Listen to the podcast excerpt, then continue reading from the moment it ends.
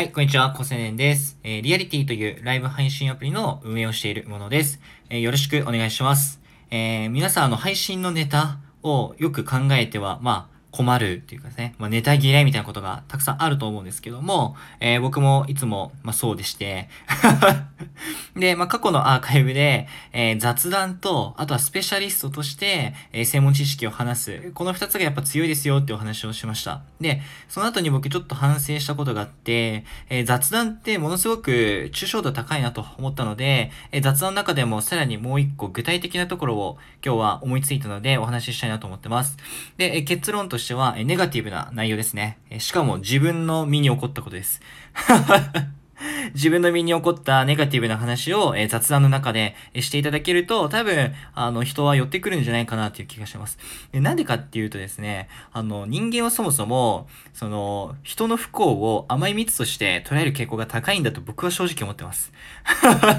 あの、行動経済学とか心理学とか僕趣味で結構勉強してるんですけど、そういうなんだろう、本とか読んでいると、やっぱ人間はネガティブなことの中でも、自分のネガティブだと嫌なんだけど、他人のネガティブだったら結構見るんですね。しかも、高揚感に煽られながら。例えば、えー、芸能界の不倫騒動であるとか、えー、じゃあ例えばね、YouTuber の方がなんかやらかして、一気にその人気がなくなって炎上しているとか。あれが炎上するのって他人の不幸にこう好奇心とか高揚感を持っているその他大勢の人たちがいるから盛り上がるんですよね。おい、何やってんだよお前ら、おいっていう。その行為がどうかの議論は僕はしないですけども、とにかく人って他人の不幸を蜜の味として、やっぱこう、たしなむところがあるんです。で、話を戻すと、まあ、今の話ってその雑談の中でもネガティブな話をした方がいいよっていうことで、だからやっぱその、例えば僕がね、じゃあ、あの、今プロフィール見ていただくと色々書いてるんですけど、大体自虐ネタじゃないですか。これね、数ヶ月ぐらい前からずっとこれにしてるんだけど、やっぱみんな食いつくんですよ。どうやってそんな大金なくなったのとか、彼女に振られた時どういう気持ちでしたとか、いや、んなもん想像したらわかんないろとか思いつつも、やっぱ聞いちゃうんだよね。それはやっぱり他人の不幸が密な味だからだと思うんです。とはいえ、じゃあ雑談配信とかの中で、自分の辛いこととかね、それこそ失恋って立ち直ってないのに話すの辛いじゃないですか。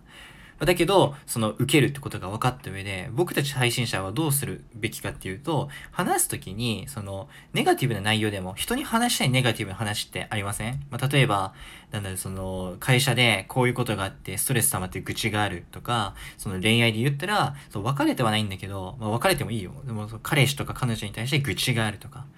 そう、そういう話って結構家に帰った後一人暮らしとかだと誰にも話せないし、実家暮らしでもなんか親にすることでもないかなみたいな、親に彼氏の相談とかしたくねえなみたいなこととかを、この視聴者の方たち向けに話すと意外とみんな吸い寄せられるんです。だし、あの、僕らとしてもそれなんか誰かに話したいんだからウィンウィンじゃないですか。僕ね、これあの、